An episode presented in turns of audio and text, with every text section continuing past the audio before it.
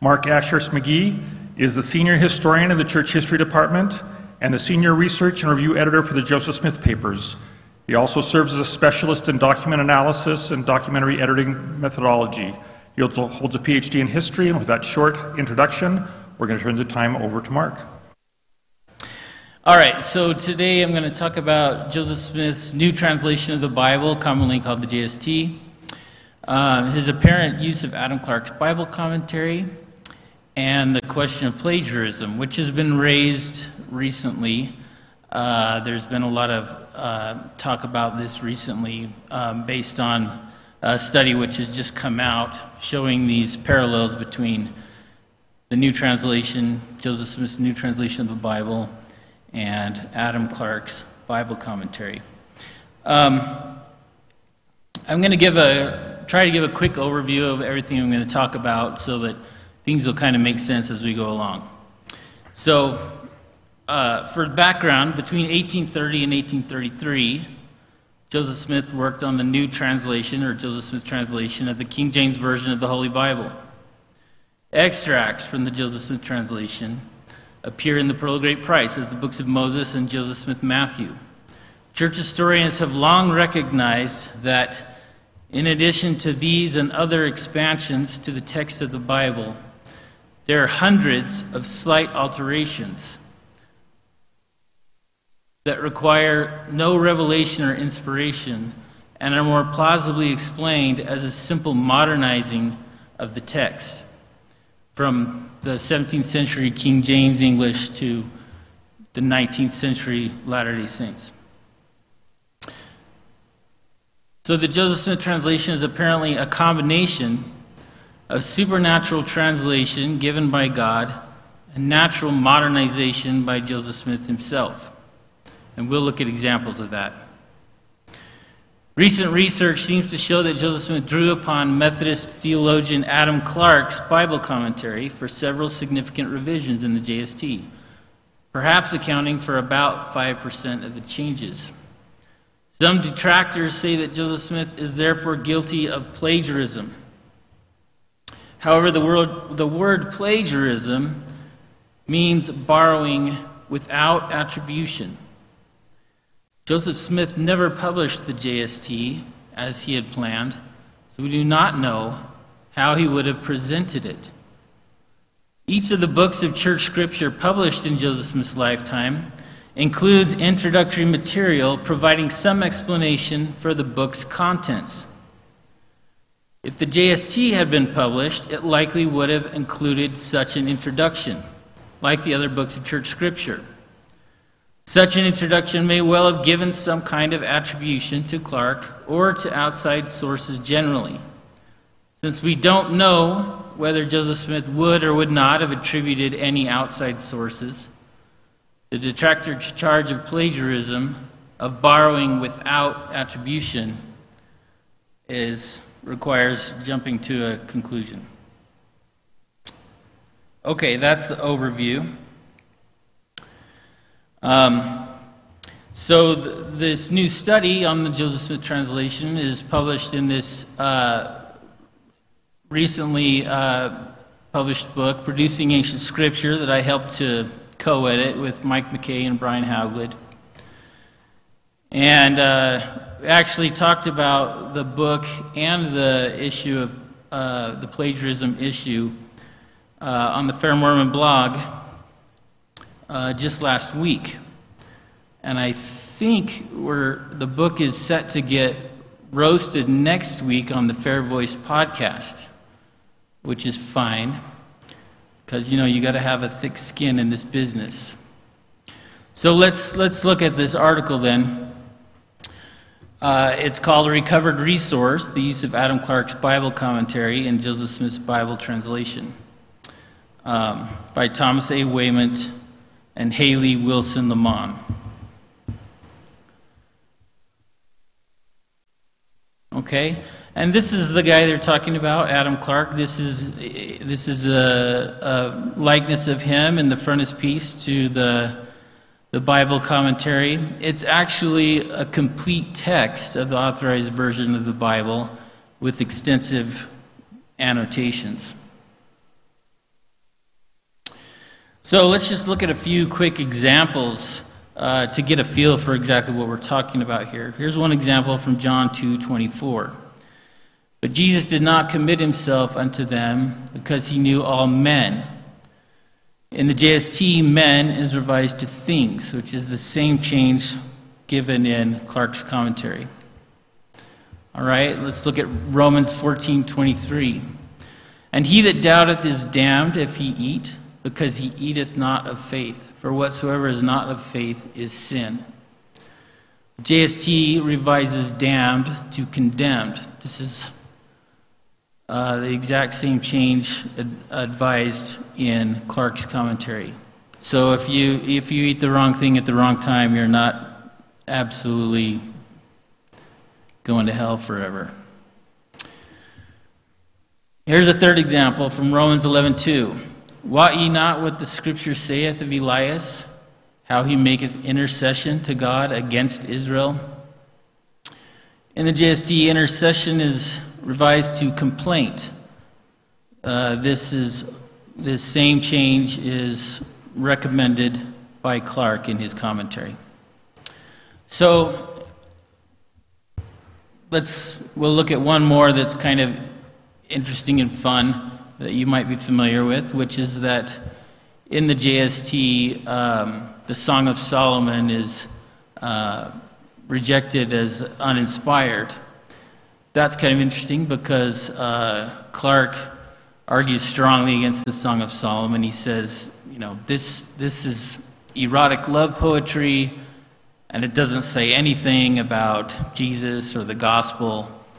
Um, and he essentially rejects Song of Solomon, and uh, the JST does as well. So there's a few examples. There's many more. I'm not going to keep going. I just wanted to give you uh, a bit of a taste of that, and I've picked examples that make for simple slides, but there are many examples like that. Um, I reckon that there's going to be uh, other scholars that come forward and really push back against this idea that the JST is using Clarke.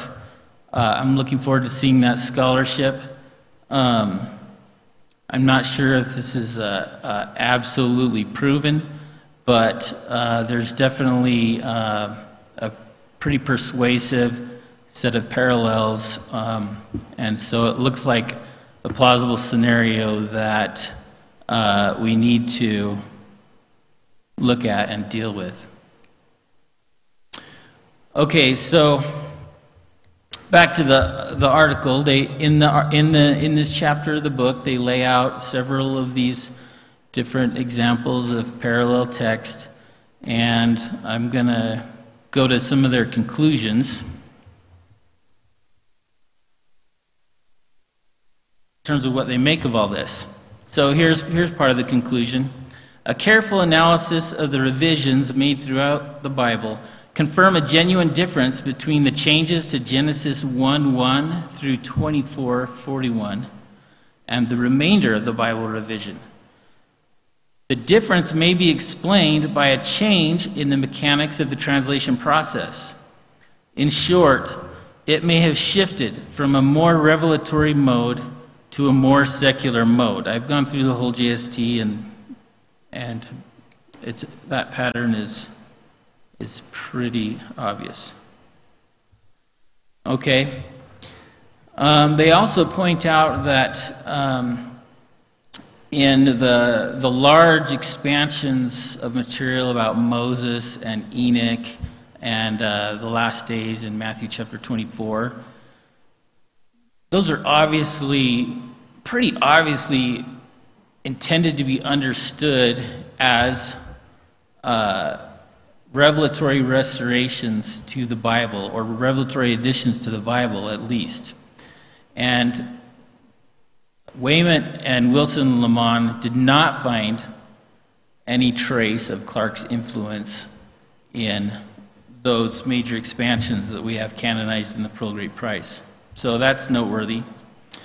Um, and here's another part of their conclusion the echoes of one of Smith's earliest revelations, in which the voice of the Lord admonished Oliver Cowdery to study it out as part of the translation process, are now much more obvious in Smith's Bible translation process. This encouragement to study it out could mean more than simple mental exertion. It could be an informed mental engagement with all available resources within and without the mind, and one that eventually relied upon actual study in available published resources. Joseph Smith leaned into the logic of the revelation. All right, so those are their conclusions uh, at the end of this chapter in the book. And now we're going to talk about uh, the parting of the ways between these two co authors. And we'll start with uh, Haley Wilson Lamont. This is her graduating from Brigham Young University. And I want to talk about uh, so uh, Wilson Lamont has, has uh, left the church has been speaking out on uh, anti Mormon or ex Mormon or critical uh, post Mormon uh, websites, podcasts. Um, and she has, uh, she's calling Joseph Smith's use of Adam Clarke's commentary plagiarism.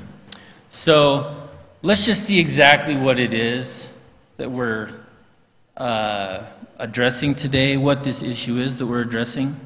And um, fact of the matter is that this uh, plagiarism thesis uh, is not simply coming from Wilson Lamont.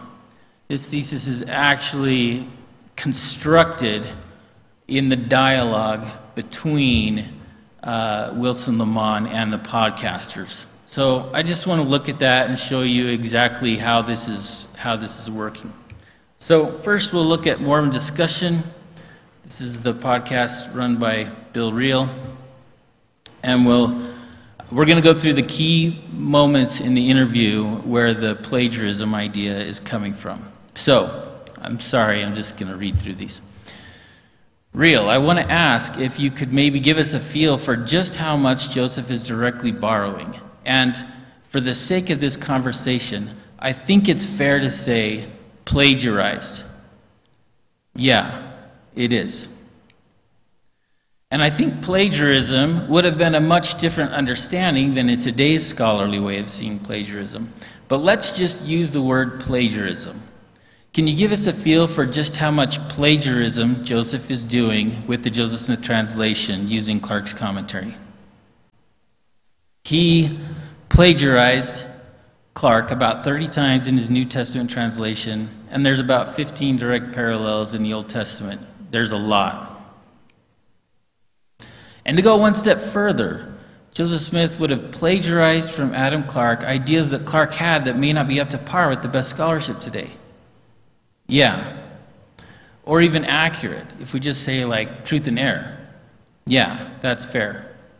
Right. So you can see how the thesis is actually constructed in the dialogue between uh, Wilson Lamont and her interlocutors.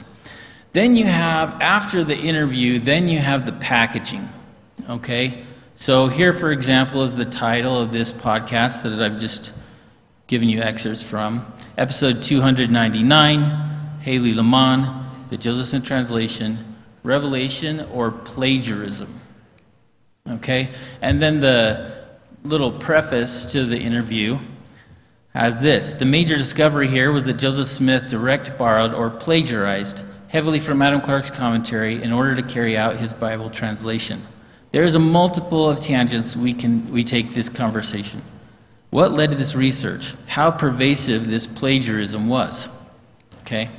So now we're going to look at the other major source of the plagiarism thesis, which is Wilson Lamont's uh, podcast interview on Mormon stories. Okay, again, you're going to we'll see how the thesis is, is constructed. Dehlin, from this article, you talk about various types of plagiarisms or borrowings. I don't think the term plagiarism is used in the article, but no, but I talked to you beforehand, you're okay using that term. Yeah. And I'm okay using that term because we know Joseph Smith plagiarized in the Book of Mormon. Yeah, yeah, yeah. And you know, elsewhere. So, really quickly, why, what makes this plagiarism? You know, we talked about that before. What about this qualifies it in your mind as plagiarism? So, honestly, it's the sheer number of examples, just the sheer amount of. I mean, I guess he's not citing it and telling us where. No, he's not where what his source is, right? Yeah, I mean, and obviously, you know, 19th century plagiarism ideas are different from our modern sensibilities of plagiarism. I mean, probably to him, he wasn't. I don't know. Who knows what he was thinking? But yeah, so the sheer number of instances makes it plagiarism. But I also think the implications of some of these changes, like the implications that Joseph Smith was relying on an outside source to do something that he claimed was an inspired act, I think is what ultimately kind of makes it such a big deal, right? Yeah, he's claiming it's from the gift and power of God, and he's not giving the source where it comes from. Yes. Yeah. Yeah. Um, okay. The other word for that is plagiarism, right? Yes. Yes. So again, you can see how it's not just Wilson Lamont, it's really the, the dialogue between the two. And uh, let me just say really quickly I made as exact transcripts of this as I could, and so that's why it has like the uhs and the ums and the mumbles and burbles and stuff. And I think I probably right now I'm doing that more than they do. So I'm not. This is not to try to like make them look bad. Don't let that be a red herring. Okay. All right. So then at the end of the interview, uh, kind of like talking about the conclusions of the chapter, and he says, "So you do just basically say, without saying." Joseph Smith engaged in a lot of plagiarism when he created the Joseph Smith translation. Now, I don't think Thomas Wayment would use that word, but, but that's your conclusion. Yeah. Yeah. Okay, now let's, those are the main excerpts. Uh, let's go to the packaging.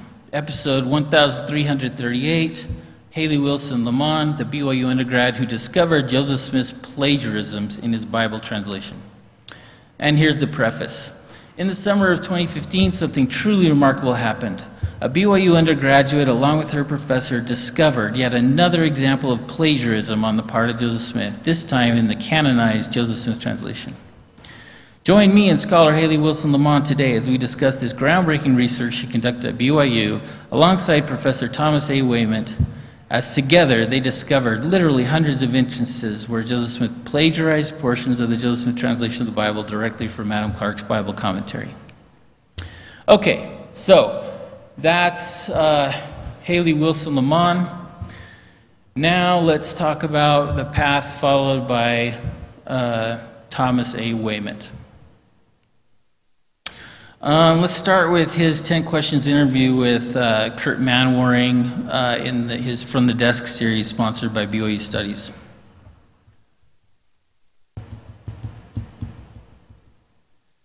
Okay.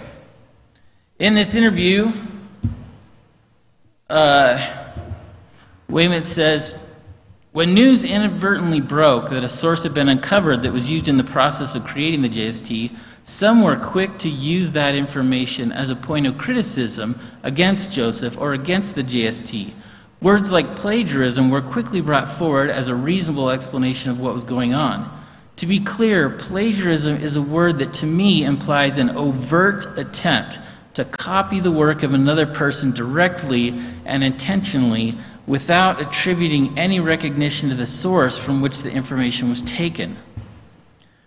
And then he says what, the way he looks at it. To the best of my understanding, Joseph Smith used Adam Clarke as a Bible commentary to guide his mind and thought process to consider the Bible in ways that he wouldn't have been able to do so otherwise.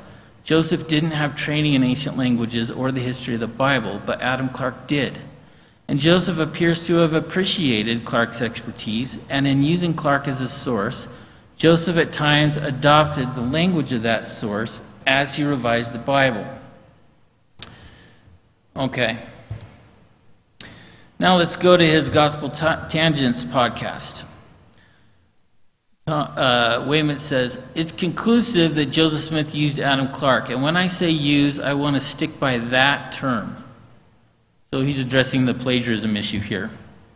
This isn't him simply saying, okay, here's three sentences in Clarke, I'm going to copy it out and call that inspiration. It's not that. He has some words that come from Clarke that now come into a kind of expanded sentence that Joseph has created. Okay, now we'll go to his recent article in the Journal of Mormon History Joseph Smith, Adam Clarke, and the Making of the Bible Revision. And I need to advance this. Okay, here's the. Sorry. All right, there's the Gospel Tangents podcast. There's the recent article.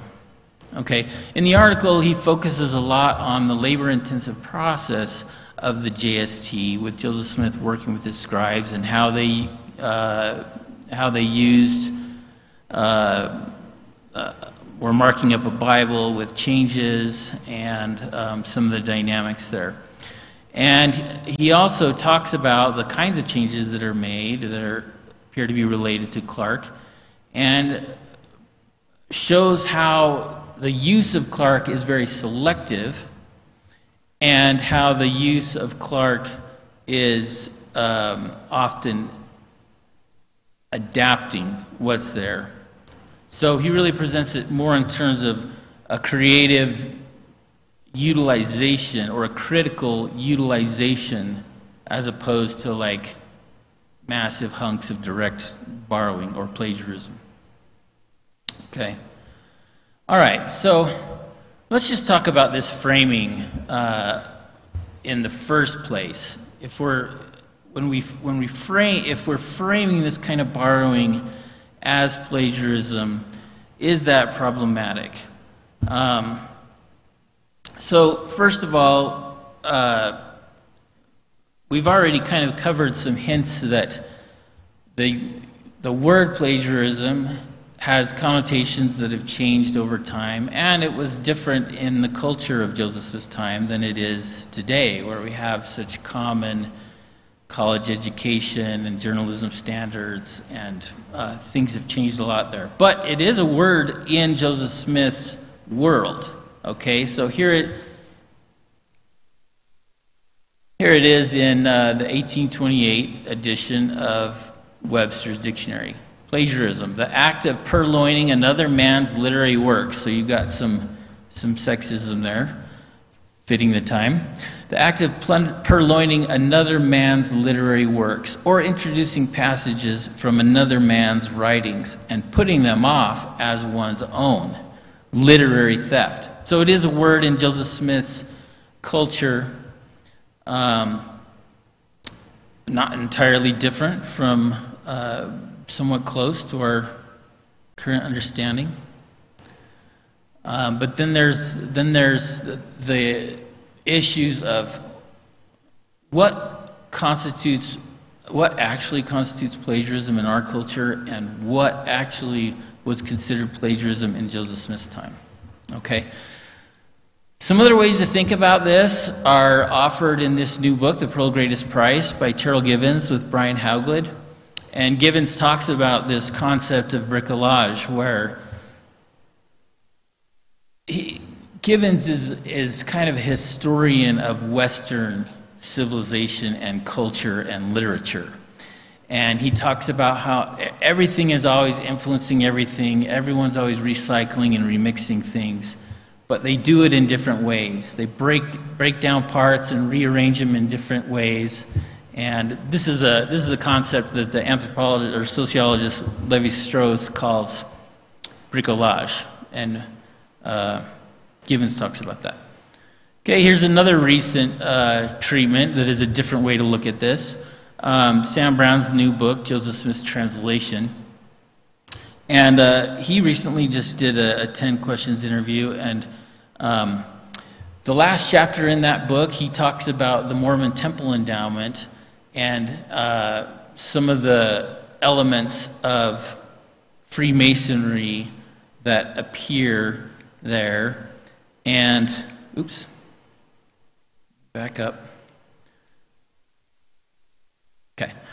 And uh, there's a great quotation there where he kind of explains this idea. There's definitely a thread of repurposed Masonic ritual in the endowment, but the Masonic component is more like several pieces of brightly colored string in a robin's nest rather than the entire structure. We shouldn't confuse components with the whole.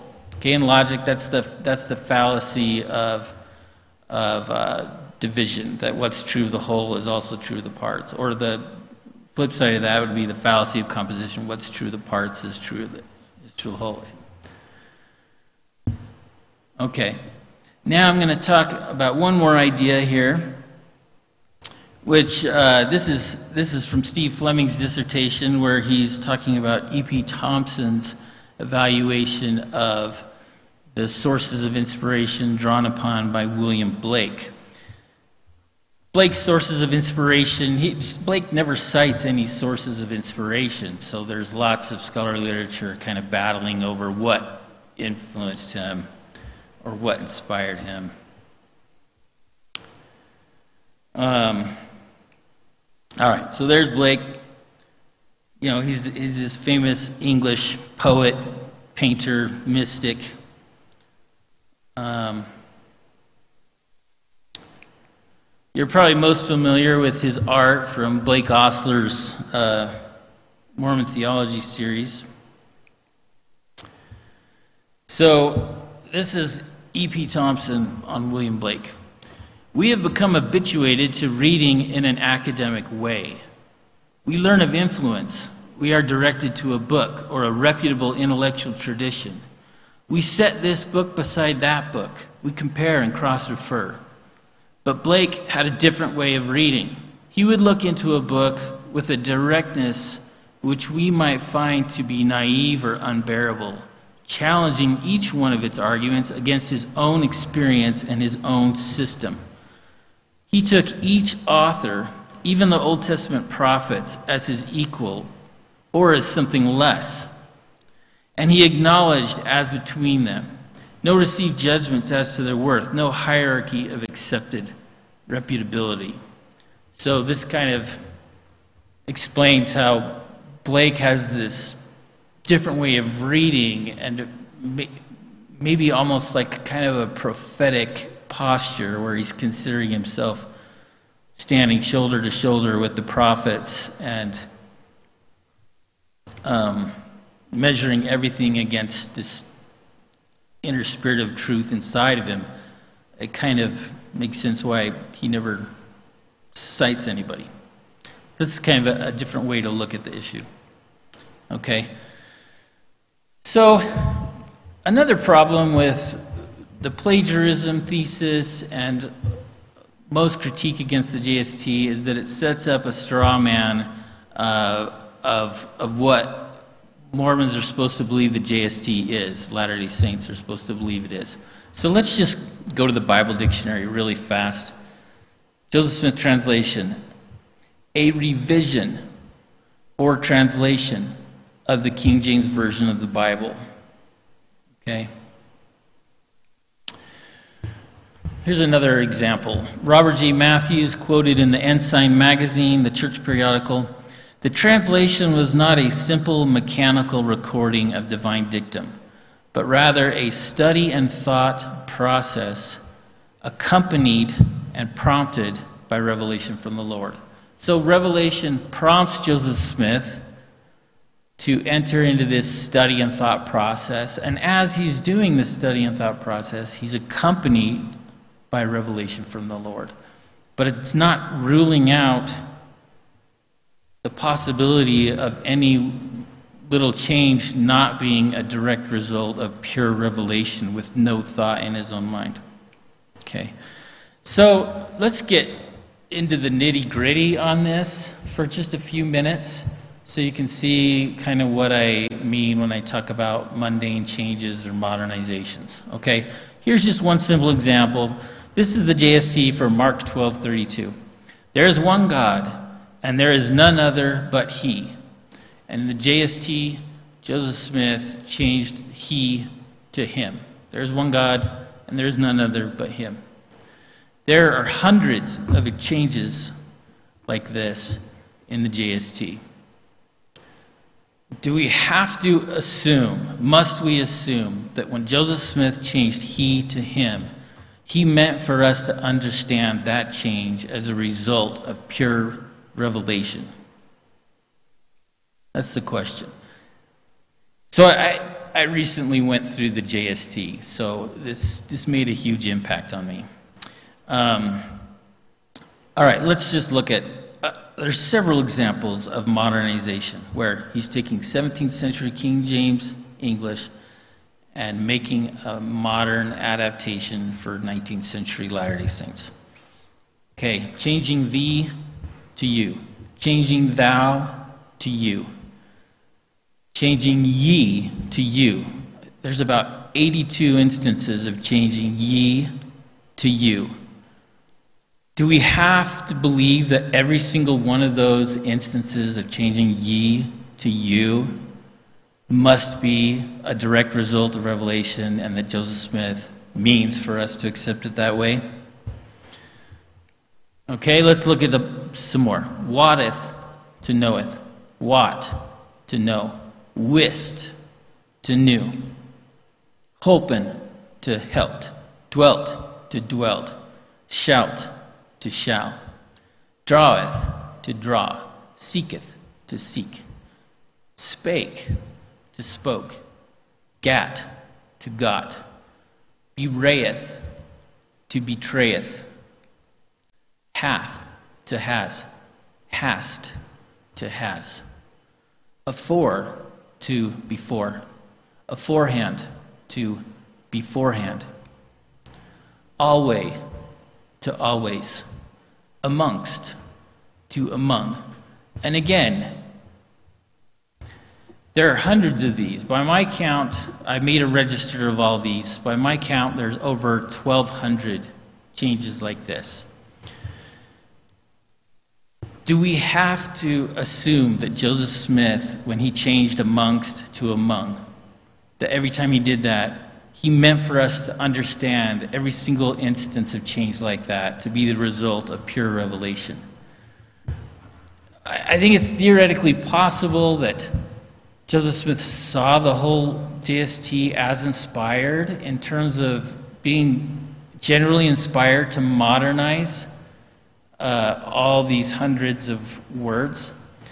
But in terms of each individual change, um, while that's theoretically possible that every single little change like this is a product of pure revelation, I and others actually think it's as much or more plausible that this is Joseph Smith making some minor changes in the Bible. And if that's the case, let's just break that down what that means. If that's the case, what that means is that the JST, hang on, I think I've got a slide here, is a combination of both divine revelation from God to Joseph Smith and Joseph Smith's own editorial decisions. Okay? And, and this is crucial because if Joseph Smith is himself on his own the source of some of the changes in the Joseph Smith translation. Now you have to look at him in his environment, okay? Because Joseph Smith's mind is not hermetically sealed off from his family and friends and his acquaintances, and it's not sealed off from interactions with other people like his scribes. And we know that Joseph Smith discusses the Bible with other people. There are many examples of that. And we have good reason to believe that Joseph Smith is discussing things with his scribes as they're working on the JST. One case in point is Doctrine and Covenants 76. If you read the introduction to section 76, the vision of the three degrees of glory in the history of Joseph Smith, he explains that they're apparent it's not totally explicit but they're apparently having a conversation about the meaning of john chapter 5 verse 29 so a revelation comes from that but before the vision comes they're doing the jst and they're talking about what passages mean so if joseph smith is himself a source for some of the changes in the jst that means that joseph smith in his interpersonal relationships with his scribes and perhaps others is working on the JST. And Joseph Smith, and it goes beyond just these interpersonal relations with scribes, right?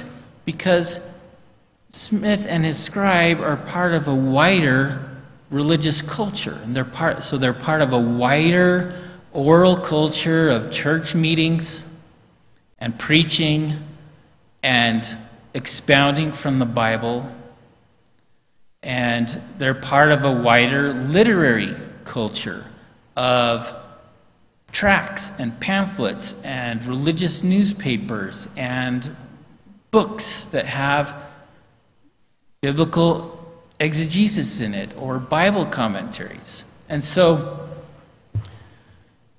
once you can accept that Joseph Smith himself is a source of the JST, uh, you can see how much sense it makes for when, if it is him making a change, that's him making a change in the culture, in the total environment of his own thoughts, of his conversations with scribes and others, and in the wider culture of sermons and biblical exegesis, which can include printed sources. Did Joseph Smith and his scribes consider themselves forbidden from looking at any Bible commentaries? Uh, it just doesn't make sense to try to seal off Joseph Smith from his culture. In fact, it makes a lot of sense for Joseph Smith, as he's working on the JST, to be reading the text, thinking about the text, discussing the text, and maybe even reading other things. Okay, so we talked about cultural context. Now we're going to talk about paratexts. Okay, so for the JST, how does it how does it kind of present itself? So here's the cover for uh, copy one of the New Testament changes. And you can see it says the first book of the New Testament translated by the gift of God. Okay? And this is the head note inside the book, a translation of the New Testament translated by the power of God. These are two examples of several others where the JST clearly presents itself as revelatory translation. Okay? Now, here's the head note in the front of uh, New Testament Manuscript 2. Kirtland, Geauga, Ohio, April 4, 1831 a translation of the New Testament by Joseph Smith Jr. Okay, so let's compare those. A translation of the New Testament translated by the power of God, that's it, that's the New Testament 1 manuscript head note, and the New Testament 2 manuscript 2 head note, a translation of the New Testament by Joseph Smith. Okay, now we could make too much of that. The second title I don't think is implying that they no longer consider uh, the JST to be a product of revelation. But the timing between New Testament manuscript 1 and 2 is around the time when Joseph Smith finishes the major expansions in Genesis and they begin and they move to the New Testament and start using, uh, comparing the Synoptic Gospels, and apparently this is, and seems to be this is around where they start using Clarke. So it's possible that this revised title does reflect a changed uh, understanding of the project. And again, that, you can make too much of that, but this is an interesting change that may reflect uh, the change that does happen in the JST process. Okay. I'm just going to say that I, working for the Joseph Smith Papers Project, I'm familiar with many books, like the Scriptory book, the Book of the Law of the Lord, where a book starts, it receives a title, and as things, as the project goes along, the nature of the methodology of documentary production changes. Okay? Now, quickly, we're going to run through the context of early church publications. And this is what I really think maybe I can add to this discussion. Everything we've talked about so far, a lot of people are kind of getting at. Way, Wayment is getting at himself and other commentators. But this is something new that I think is worth looking at, and that is the context of early church publications. We're going to do this really fast. Okay, the Book of Mormon was published in 1830, and it has a title page, which is kind of like a preface, and then it has a preface. Okay, also has in uh, the back matter the testimonies of the witnesses. Then we have the Book of Commandments in 1833. Chapter 1, the first revelation in the Book of Commandments, begins with verse 1, which calls itself a preface and serves as a preface. Then in 1835, we have the Doctrine and Covenants, which has a preface. In 1830, it's dated 35, but probably February 36, we have the first church hymnal, which has a preface.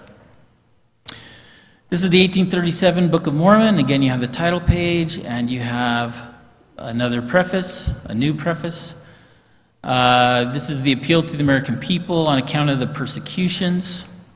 It has a preface. Okay, then you have the 18, uh, the third edition of the Book of Mormon, no preface, kind of strange. And then you have the new hymnal. It reprints the old hymnal preference, and then you have the 1844 D&C Again, no preface. These are all of the church books published in Joseph Smith's lifetime. Okay? If there's a pattern there, maybe it's that church books have prefaces, and then when they're reprinted, they have a slightly longer preface. And then in the third edition, the prefaces get dropped for some reason. I don't know why, but maybe it's because these books now have a reception history in the community and people know what they are. Okay, I'm wrapping it up now quickly. Uh, we're going to zip through these again, and I'll just make a couple observations, and then we'll be done. Really quickly, I just want to show you here this is the preface for Adam Clarke's Bible commentary.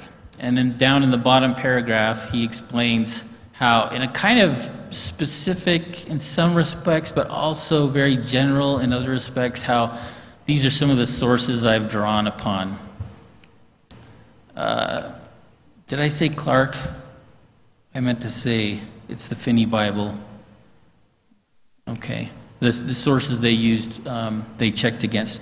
So, the Book of Mormon title page basically tells you that this is scripture coming from God. The preface says uh, it's translated by the gift and power of God.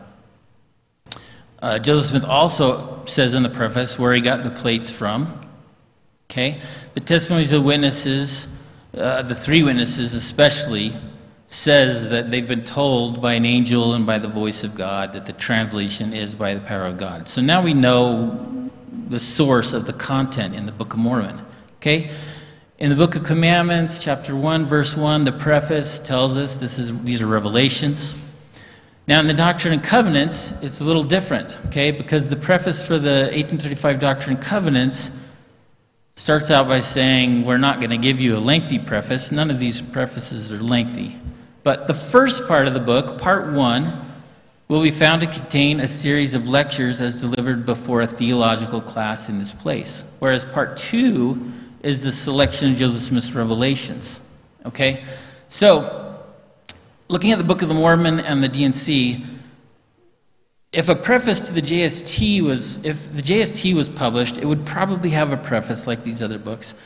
Maybe it would be like the Book of Mormon, where it says, This is Revelation. Okay? But another possibility is it's going to be something like the D&C preface, where it says, Some of this is divine revelation, and some of this is theological explication. Okay, now really quickly, um, we're out of time, but this is the most important one, uh, the most interesting, I think, is the hymnal.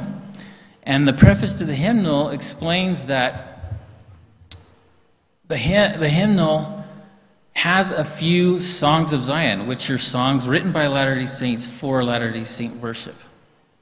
And it says, We hope in the next edition of the hymnal we'll have more of these songs of Zion.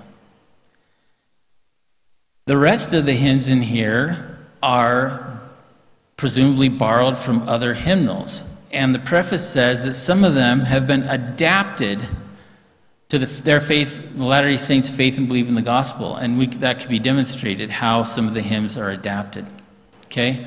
So, uh, looking at this precedent, we could guess that if the JST were published, its preface might say, uh,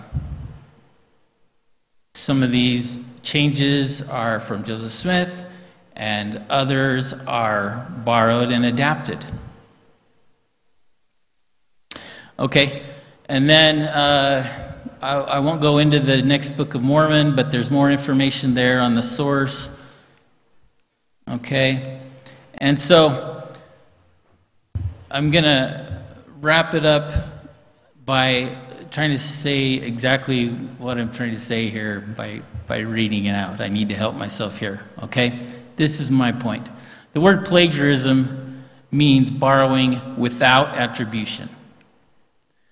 Joseph Smith never published the JST as he had hoped and planned, so we do not know how he would have presented it. If the JST had been published, it likely would have included a preface of some sort, like other books of church scripture. Such an introduction may well have given some kind of attribution to Clarke or to outside sources generally, like the hymnal does. However, we simply do not know whether Joseph Smith would or would not have given attribution to any outside sources. Therefore, the charge of plagiarism or borrowing without attribution rests upon an assumption that Joseph Smith would have presented the new translation without any form of attribution to outside sources. Making or accepting the charge of plagiarism with its inbuilt assumption thus requires jumping to the conclusion. Thank you.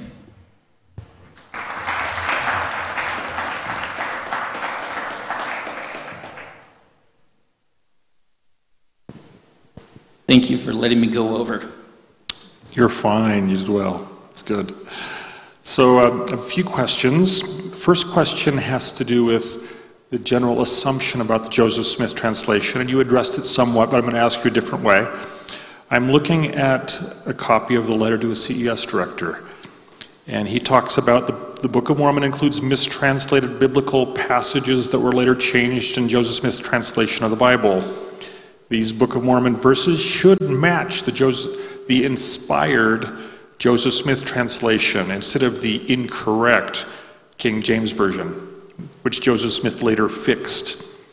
And um, he gives some examples. Now, there's one problem in the letter is the examples that he gives, he's matching the wrong verses. In other words, he says, look, they don't match. That's because it's actually the wrong verses he's matching.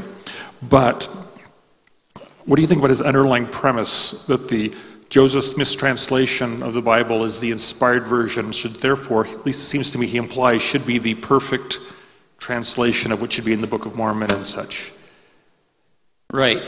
So, uh, my point of view there would be uh, you know, the Book of Mormon does not present itself as perfect, it does present itself as uh, a, a scribal tradition that has been kept more pure than what the Bible's gone through.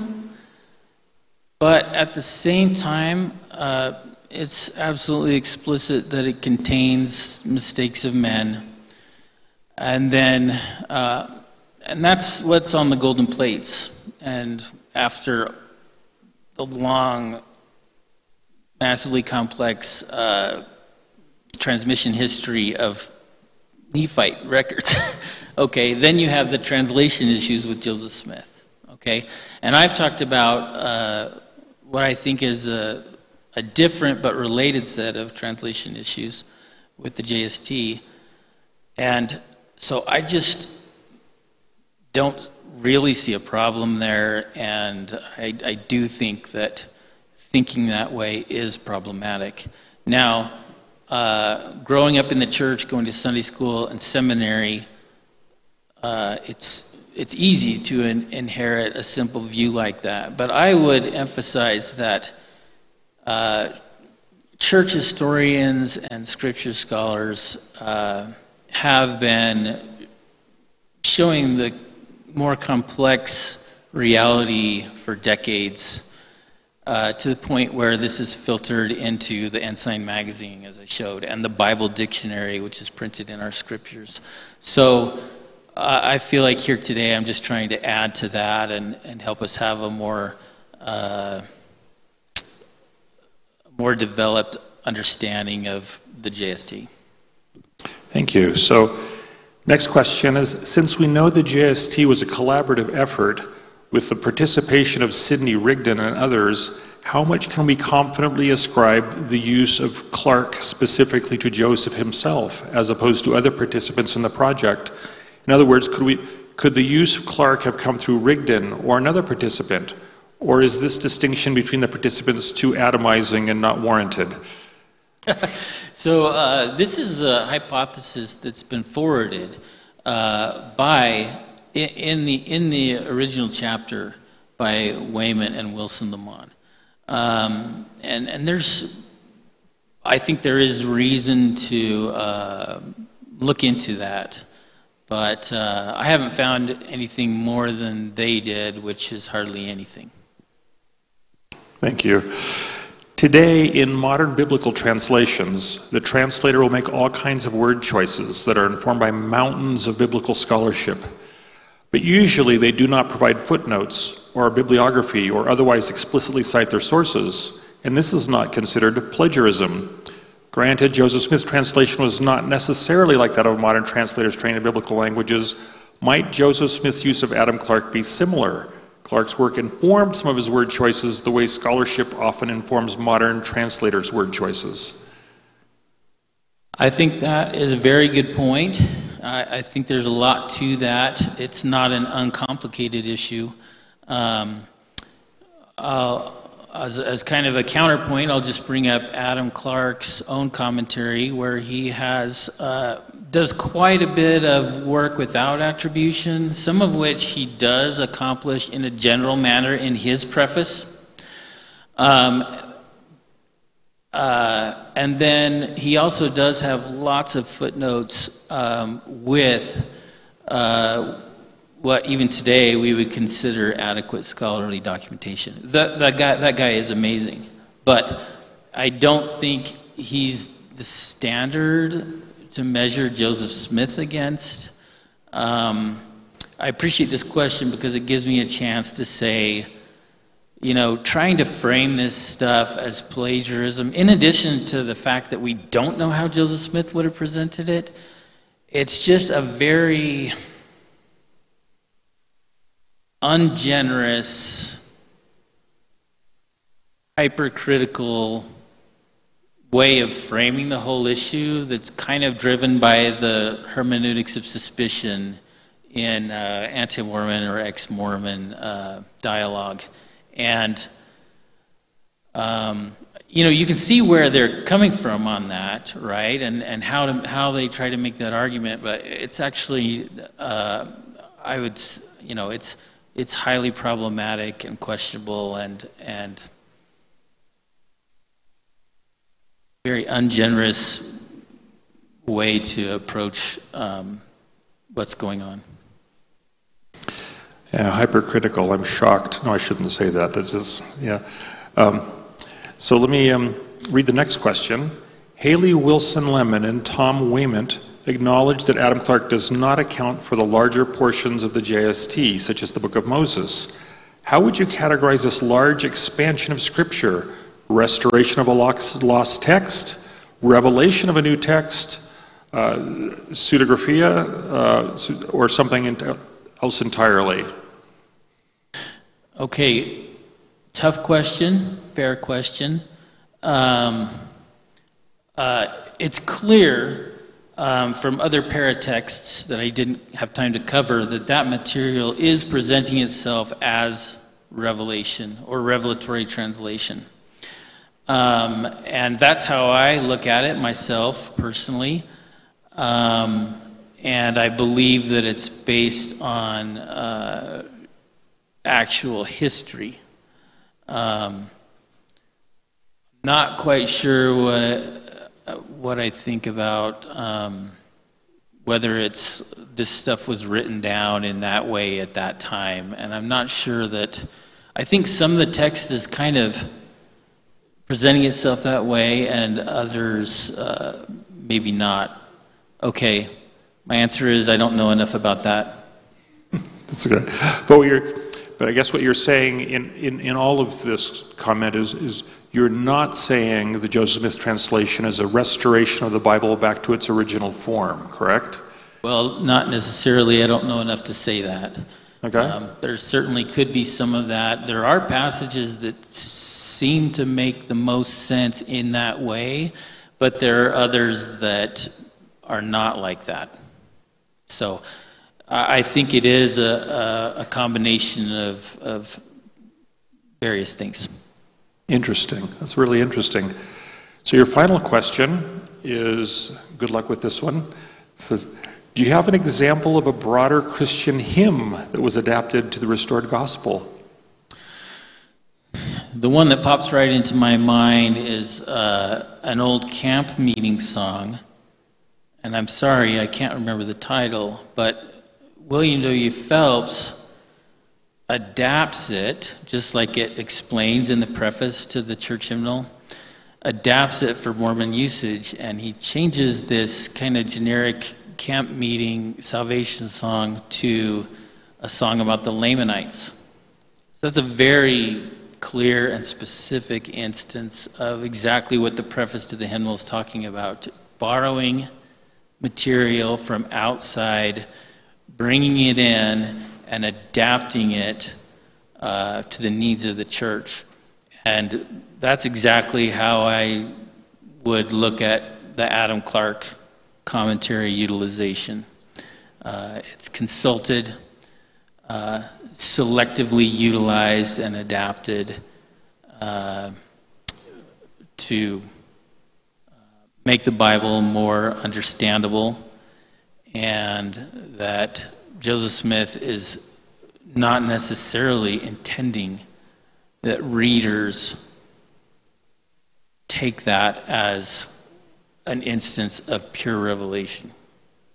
Thank you. We really appreciate your time, and thank you very much. Now, we went a little long on this session, so we're going to take you. a five minute break, and in five minutes, we'll come back.